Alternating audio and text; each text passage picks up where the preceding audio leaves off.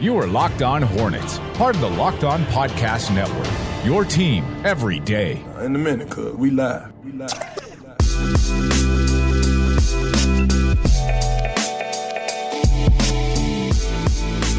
This is Locked On Hornets presented by the Locked On Podcast Network. It's your team every day, local experts on the number one daily sports podcast network. It is Tuesday, which means, like every Tuesday, we speak with Rick Bonnell of the Charlotte Observer. Rick, thank you so much for joining us once again. How are you?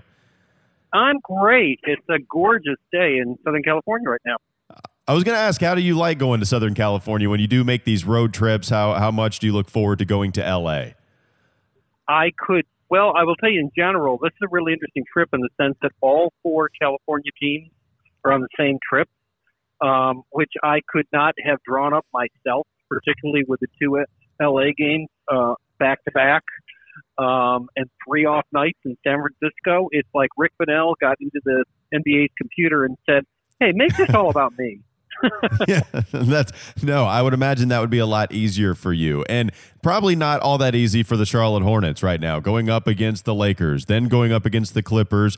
You know, Golden State might not be as tough as you once thought, but still, Steph Curry, Draymond Green, they're going to present problems. They're one and three on the season so far. Rick, just overall, what do you make about the start that we've seen so far from the Charlotte Hornets this year? I I listened to y'all's um, last podcast on Monday, and I agree with you that you know, if you if you set your expectations realistically, if you say to yourself, are they doing things to improve? Are they playing, you know, sizable segments of games competitively? And they have done that. Um, you know, neither the Lakers game nor the Clippers game was a disaster. I honestly think the only disaster so far was the Minnesota game. And and honestly, that has kind of exposed something that isn't going away, which is that um, big men with a with a gift for scoring are going to be their kryptonite. Um, the other thing that, that frankly is going to be their kryptonite is um, these turnovers aren't going to go away, gentlemen. Um, they're all you know, and and it, it's kind of rattling after about five years to think of this as a high turnover team but I don't know how they're going to fix that with the reality of their rosters right now. And that's creating other problems. It's like last night they gave up like a zillion fast break points to the Clippers. They can't allow those turnovers to be so easily converted into opponent points. I think if you look at the big positive from just one individual player, the, the way that PJ Washington played in his debut was certainly outstanding. But Devonte Graham, Rick, I mean, besides the Lakers game where he only had the one field goal out of like 13 attempts, Devonte Graham has been sensational as a second round pick. That was a good second round pick following what had been another good second round pick for the first time in a long time in Dwayne Bacon. Uh, just overall, what do you make of the way that Devonte Graham has played, Rick, and you know overall how he stacks up against some other second round picks in Hornets past? I don't think he will get enough attention to get a bunch of votes for most improved player. But based on the sample we're seeing so far, if he if that projected over an entire 82 games, I think you can make a pretty serious argument that he deserves that award. Um, I'm not entirely surprised in that um, Giovanni is wired differently than a lot of these guys. You know, a lot of times you look at you look at rookies and you just want to scream at them, "Hey, grow up!" And he's exactly the opposite. He is this incredible old soul quality, kind of like Marvin Williams that way he's wired to succeed. And I think, you know, when he first came here, understandably, he wondered whether he was an NBA player. I think over the summer, it became obvious that he was. And so he's playing with a level of confidence that where it's very clear that he belongs. Um, the hole in his game was obviously that while he was a decent jump shooter at Kansas, he certainly wasn't, he didn't have anything like NBA three point range. And when he's making that, you know, we saw that with Kemba that entirely changes how people have to guard him. And it's going to, you know, oh, there are a lot of moments in Charlotte Hornets' uh, 2019-20 season that aren't going to be fun to watch. Uh, he's going to be fun to watch. Rick, how sustainable do you think Devonte Graham's play is, and how does that affect Terry Rozier's role with this team and the way that he's played so far? Um, you might have seen the column I wrote where I said, you know, it's very understandable that are, people are asking Graham or Rozier, and kind of what I my answer to that is why not Graham and Rozier. If if this season is all about exploration, then you know the two point guard backcourt is going to be used a lot and should be used a lot. Um, you know, if, if Terry Rozier's best um, trait is defense, then you ought to be able to survive at least in small segments of playing those two guys together. I want to go to another player that uh, has been playing well offensively, Cody Zeller, who for a long time we half joked on this show uh, was always lauded for what he did outside of the box score, and we really wanted him to do things in the box score. And now he is. That I was mean, you, that, Doug. You oh, sorry. do things in the box. I'm sorry. Score. That was me. You're right. You're right, Walker. That Don't was put me. that on me.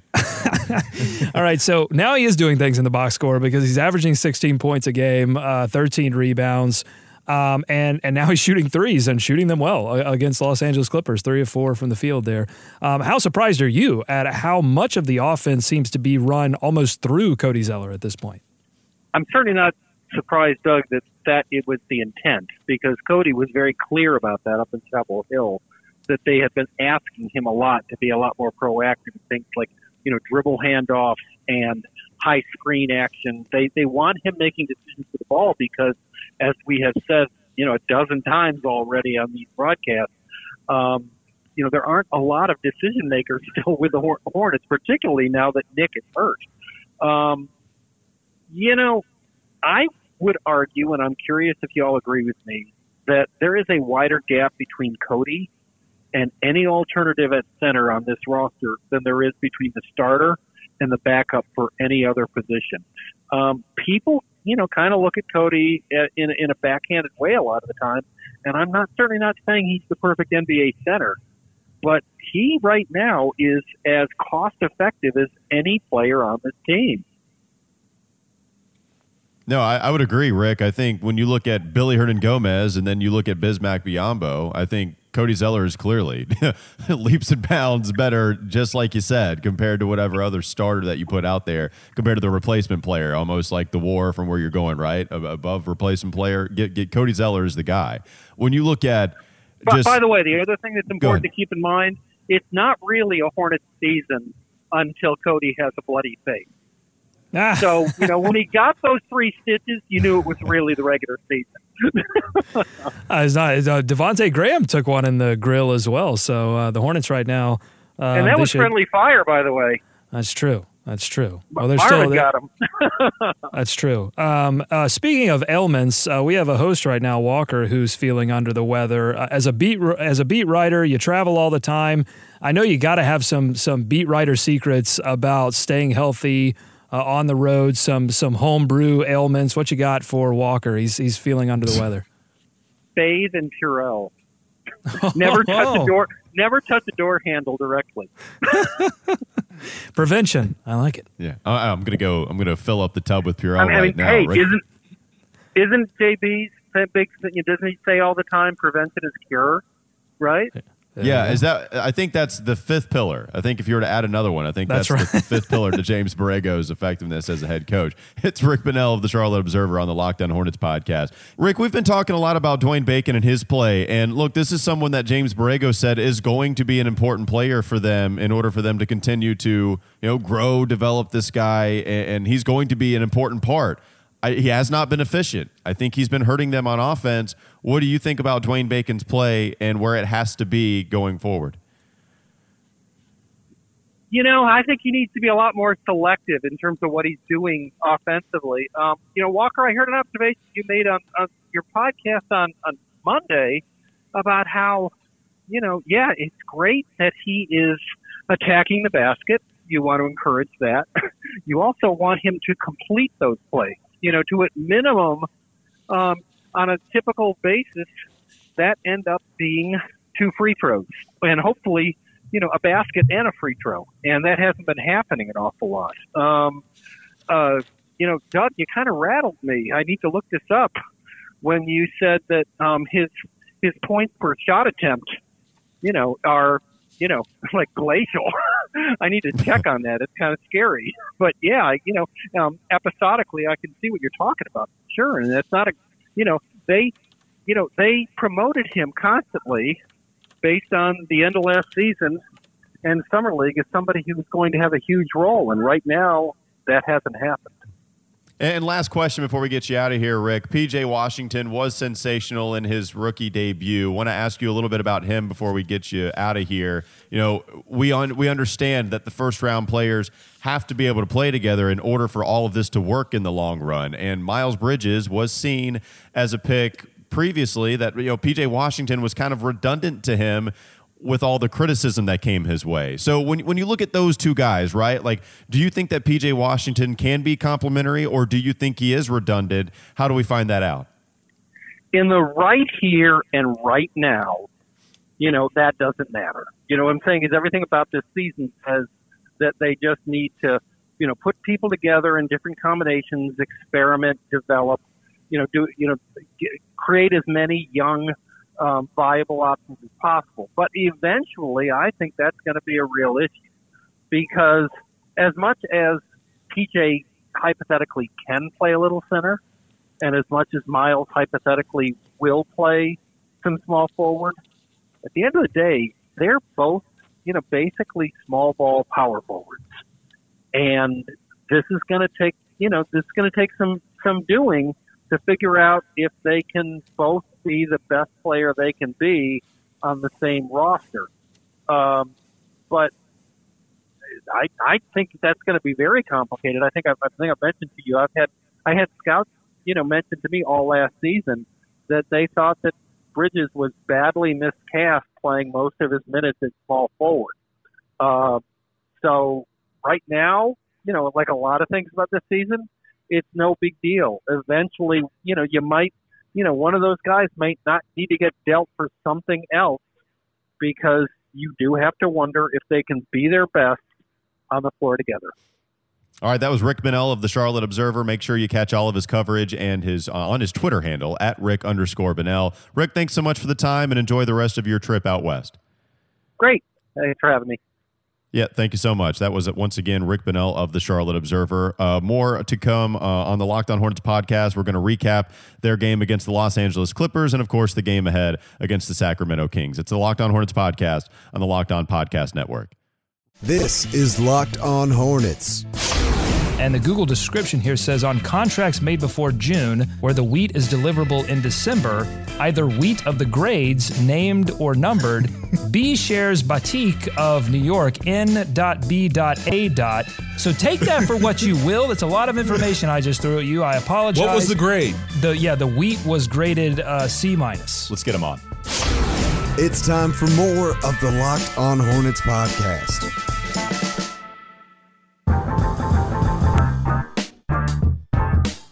Indochino is the world's largest made to measure menswear brand. Start your style upgrade now with $30 off your total purchase of $399 or more at Indochino.com when entering locked on, all one word, at Indochino.com at checkout. The Clippers, the Hornets played them last night. They lose to the Clippers last night, 111 to 96.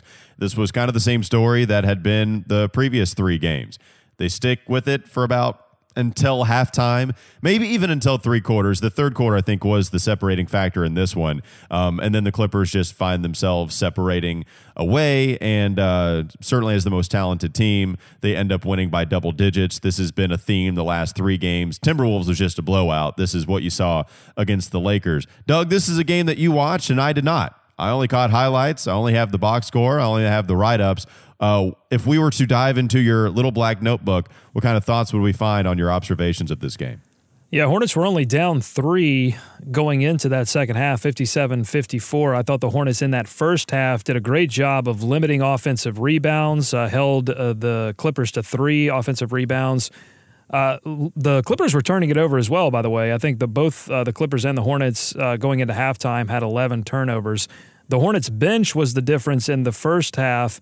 Uh, Devonte Graham, a big part of that, distributed well. If you remember, Walker, I don't know how good your memory is right now because you have been in a state of uh, NyQuil dreariness.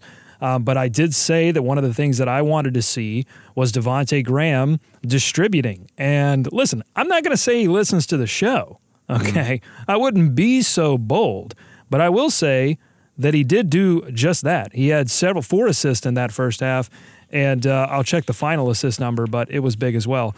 Um, but Devonte Graham played very well in this game, uh, rebounded after shooting one of 13 from the field in in that uh, game against the Los Angeles Lakers. So uh, played well in the first half, rebounded after a bad start, but then that third quarter uh, just really lost it defensively. A lot of defensive mistakes by various players. PJ Washington picking up his fourth foul in the third quarter limited what he could do.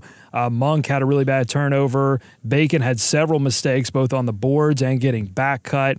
Um, it, it was it was bad in that third quarter. Walker, the the Graham, Bacon, Monk, Marvin, Biz lineup that they decided to go with in this game, I think it's, listen, it's a fantastic way to lose a basketball game. Like it really is. Like if you're looking later on in the season to juice the numbers a little bit and improve your draft stock, that is a fantastic lineup to sneak tank with. Well, maybe this is the reason why you don't just look at the box score because look at the box score. Devonte Graham, 5 of 11, 2 of 6 from beyond the arc, 12 assists was his final assist total, and 3 turnovers pretty solid game from Devonte. He does look very good. And even Malik, he only shot one from five from beyond the arc, but seven of 12 from the field. I know he got off to a hot start. I think he started four of four from the field, including a shot that was more of a pass that just so happened to go win, but still a very good shooting night. Even if you were to take that away, that would make him six of 11. So Malik Monk does seem, he did seem to hit his shots at a pretty decent rate.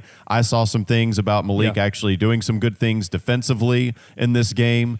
Terry Rozier, 7 of 17 for 17 points. Those were your leading scores for the most part, on top of Cody Zeller playing well, um, 3 of 4 from three point range. So, uh, just overall, when you look at some of the box scores, Doug, I mean, th- there, there are some scores here that look okay, but you're saying that wasn't necessarily the case? Well, just I think that that third you really have to look at that third quarter and understand yeah. why why they lost that game. Uh, and and I think it's because they when they put Graham, Bacon, and Monk out there at the same time, they can't rebound and they can't defend. Like Devonte Graham had a fantastic game offensively, he just doesn't defend very well. And that's uh, I'll go back to what Rick said. I mean, some things are not going to change uh, very much as the year goes on. It's why this is going to be a bad team. They're going to struggle to defend, especially defend the interior against good interior teams. This was not a great interior team. Uh, you saw a lot of jump shooting in this game, and I thought there were moments when certain players had good uh, efforts one on one. I thought Miles Bridges, I'll bring him up in particular. I think when he had ISO opportunities against Kawhi Leonard, he did a very good job of staying with Kawhi and making things slightly more difficult for Leonard and and kept him from completely exploding in this game. So I'll give props to Miles, who really has had to guard the best player on the other team. He's taking over that MKG role. Thought he did a fantastic job. But overall, this team is is is just going to struggle to defend and going to turn the basketball over, and that's what killed them in that third quarter. Yeah, I mean, you look at it. Is it Zubats or Zubats? Is it the Pokemon Zubats. or is it Zubats? Zubats. Zubats. Okay. Yeah, uh, I thought he was good. So I did watch like the first quarter oh, and a man. half, maybe two quarters. Zubats. Uh, he, yeah, he looked good, right, Doug? I mean, he looked good, and and of course that is the theme of the start of the season. It's that the opposing big man looks to be playing very well, uh, whoever that is. If you go up against the Charlotte Hornets. Well, they kept attacking him inside and not they weren't running any action to try to pull Zubac away from the rim, and he was just taking full advantage. And and by the way, that was an adjustment because the Clippers got killed inside. I think they were starting Montrezl Harrell. I may be wrong about that, but I think they switched Harrell and Zubac for this game because they got killed inside on drives, on dribble drives by Phoenix when they lost that game unexpectedly.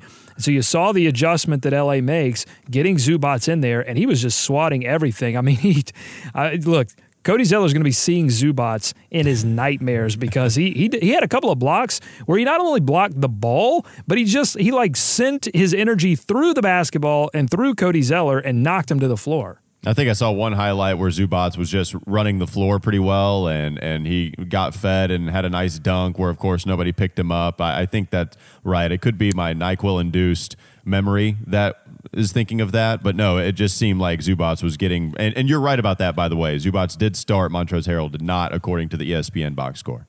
Uh, that number 12 assists by Devonte Graham. Here's a great uh, stat poll by Sam Perley, uh, who who works with the Hornets Those 12 assists by Devonte Graham are the most by a Hornet in a points assist double double since Brevin Knight, Oh, who had great name. 17 assists for the Yeah. Bobcats. Oh, fantastic name. Now an announcer for uh, the Memphis Grizzlies. Uh, so, all in all, Walker, I think this game is again representative of the way that the Hornets are going to lose these games against good teams. This is this one and three start has been difficult to assess because you know this team was already going to be bad defensively, and they've played a lot of good offensive teams, and you know they just uh, they just don't have the talent right now. So it'll be interesting to see if this team can recover and play well against Sacramento because they've they've tried really hard. I mean, you cannot question the team effort uh, especially through the first you know two and a half quarters. Uh, this team's just going to have to learn over the course of this season and maybe next season as well how to put four quarters together. We have one more segment I want to get to. We have another voicemail, so thank you for contributing to the voicemail. We appreciate that. We'll get to that in segment three. But, Doug, real quickly, I know that you had a couple of takeaways from Rick Bonnell's answers in the segment prior. What were some of the takeaways that you had that you wanted to get to before we ended today?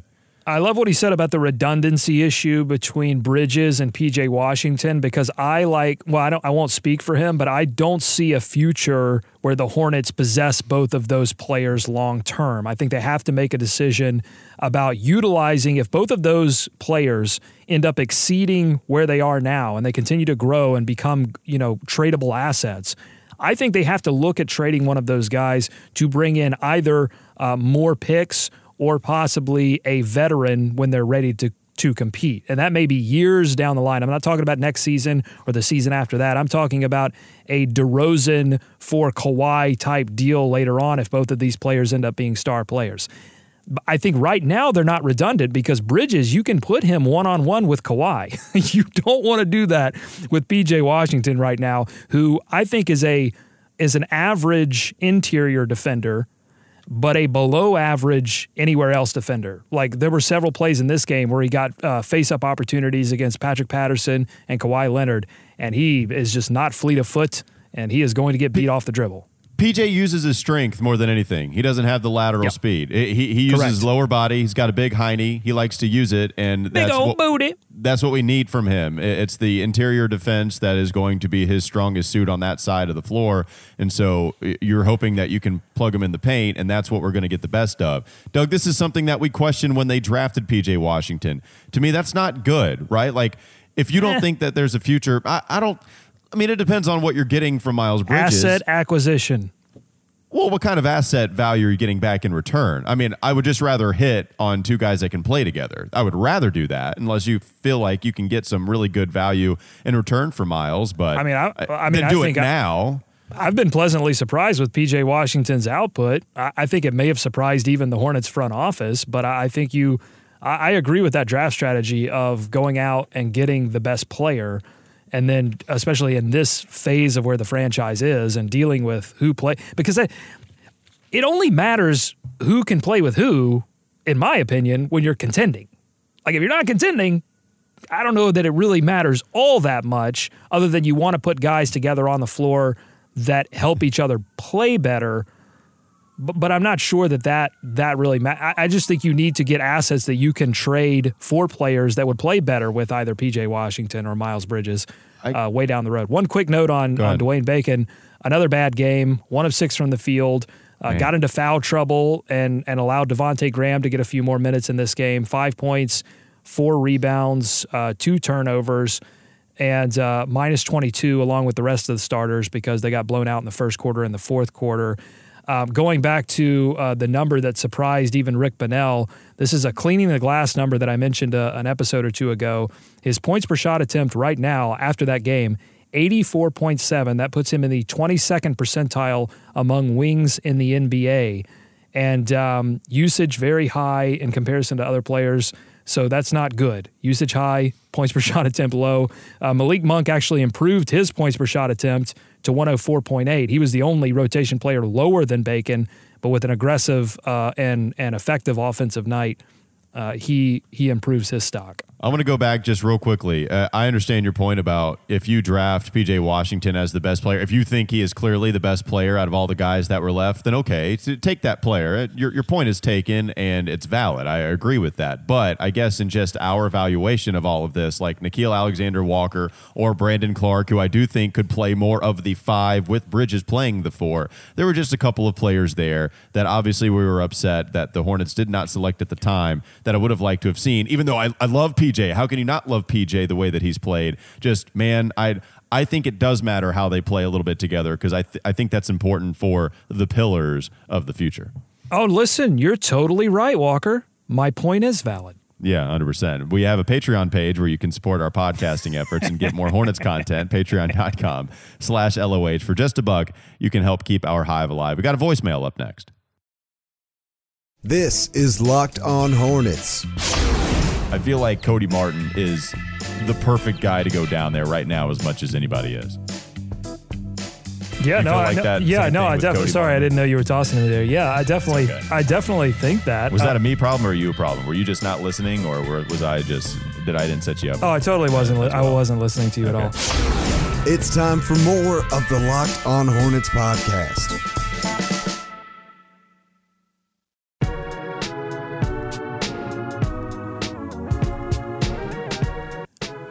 Feel bad for you, Walker. I feel genuine human empathy. I don't feel it often. I felt it for Kanye when I heard Kanye's interview with uh, Zane Lowe on Beats One. I feel genuine human empathy for him. You can hear more about that on Let the Boys Watch, our new exclusive podcast on our Patreon page, patreon.com forward slash LOH. You don't feel empathy. You just wanted to plug. Did you just use genuine empathy to try to plug your own podcast on the Patreon page? That's what you did. You just saw it as an opportunity to plug yourself.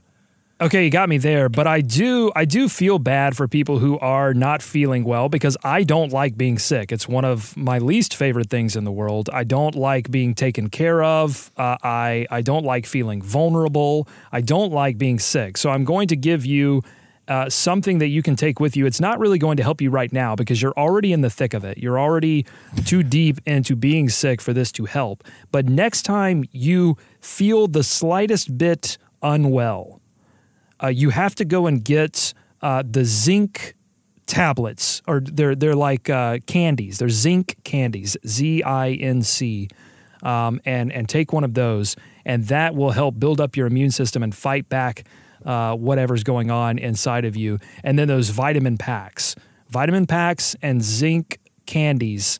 They're not candy, but they're like, um, uh, you you know you. I don't want to say the. Yeah, well, I it's mean, not a They tablet. dissolve. Are they flavored dissolving tablets? I mean, No, they're not dissolving tablets. You you let them rest in your mouth. okay. It's You suck on see- them.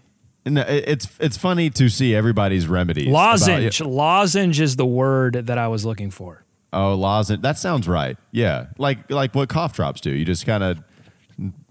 Never mind. This is yeah. Everything that I wanted to say in my head right now would have sounded awful coming out. Yeah, it's funny to see all the remedies that everybody's coming up. Like, look, Walker, I know you're sick. This is what you have to do, right? Like, there are so many effective Bathe ways that people have found for their body. Bathe in Purell to prevent. Go get a zinc tablet. I've i genuinely to- thought he was suggesting that as something that you would do now that you were Yeah. sick, and because that would be interesting. Yeah, I, I've been told to just chug emergency, go get emergency, put that and just chug that. Uh, I'm someone that is a big Dayquil, Nyquil, chug that as well as orange juice. Just a vitamin C blast to the body. I feel like that's worked for me in the past. Uh, Amar'e Stoudemire once bathed in red wine, right? I do know that. That's a thing. So I I think it brings this question up: like, if you could bathe in one thing, Oh, that's yeah. what would you want to bathe in? You know, red wine. Out of all the things we talked about, red wine doesn't sound like an awful bath, right? I mean, I I I think I would do a red wine bath, but I think that's the that's the only thing that comes to my head. I don't I don't want to be like nothing sugary though, right? Like you can't have anything sugary because you don't want to be sticky. You don't want that. Not the goopy stuff like pudding or anything like that. I'm not trying to have that either. I mean, red wine sounds fine. Are you thinking, Doug? Is there something that you've been You've been staring off into one direction Chocolate time. pudding. I think I'm gonna go chocolate pudding. You are going to go chocolate pudding? Yeah, because you can wash it off. We're not talking about like uh, you know, you're not going to like put a business suit on and like go about your day after this Well, extraordinary bath in some substance that is not water. I mean, you can wash it off. You don't want to bathe in something that will stick with you all day. That's the thing about red wine. I think you just smell like you're going to end up smelling like alcohol for a long time. It's going to take a while to get that out of you, but I think chocolate pudding, oh, that's a good bath. All right, we have implemented a new segment. It's the voicemail. You guys call in and just leave us a voicemail on something Hornets related, or it doesn't have to be Hornets related. You can leave us a voicemail for anything that you want. And our buddy Daniel Tapp, who frequently talks with us via Twitter, we always appreciate it. That's our boy Daniel Tapp. Left us a message on voicemail. Here's what he had to say. Hi, this is Nikki. Leave a message. Hey guys, uh, this is Daniel Tapp, longtime listener. Uh, I had a question. Who is your least favorite player to watch, and why is his name Dwayne Bacon? Thanks. Whoa. I guess we know who Daniel's least favorite player to watch is. I like that question. By the way, you can leave a voicemail for us if you join our Patreon page, patreon.com forward slash LOH for just a dollar a month. Uh, you can help keep our hive alive and support the great things that we do around here, plus get bonuses like the voicemail and our new podcast, Let the Boys Watch. listening to Dwayne Bacon at Media Day, Doug, I fell in love with him, right? I mean, it was someone that talked about how much he just enjoys playing basketball. I talked about this at the time. All these guys got here by loving to play the game of basketball, and maybe they're just so good at it and they don't love it. You know, whatever. There, there are different ways that people got here, but there's a large part that are here because they love the game of basketball as much as anybody out there in the world. It just seems like Dwayne Bacon is more vocal. Eh, he put the time in this summer. He was in Charlotte. He was constantly at the gym. I think the Hornets social media team represented that because if you're a social if you're part of the social media team, you look for people that are in the gym practicing all the time, who you have the best access to, and it just so happened to be Dwayne Bacon all summer long. The dude loves to play basketball. I feel like as much as anybody on this team. It's why he went to the G League, and I fell in love with that aspect. And he played really well last year. So it does pain me to say that Daniel Tapp is right that Dwayne Bacon right now is someone that I'm really not having a whole lot of fun watching playing, driving to the basket, continuing to miss some of the bunnies. Terry Rozier has been someone that has enough facilitation in his game. I was worried that Terry might become that player, but Dwayne Bacon is that player right now. Good news for Dwayne because I know he cares about this is that he can back out of this very easily. I mean, I because I enjoyed watching Dwayne Bacon play last year. There were times where he was very good and there were some defensive moments for him last year. We remember the Bradley Beal one as much as anything. But right now, it's just so maddening. It's so frustrating watching him put his head down, tunnel vision, only going towards one thing, only going towards the basket, and coming up empty handed too many times, actively hurting this team on the offensive side of the floor. Uh, Daniel did not specify whether this player had to be in the NBA or not. He also did not specify whether this player needed to be uh, needed to be a real human being or if it could be a fictional character. Are we going to Uh, have so- to add these rules? We're going to be that. I mean, these, so these calls I, are well, going to be. listen. I'm just. I'm just taking his question for what it was. I'm just listening to the question and I'm taking the rules of Daniel's question. And so my answer is it's a tie between the player in 13 Reasons Why, that Netflix show. Uh, there was a basketball player in that who was the basketball in that show is generally awful, but just go back and watch the basketball scene from 13 Reasons Why.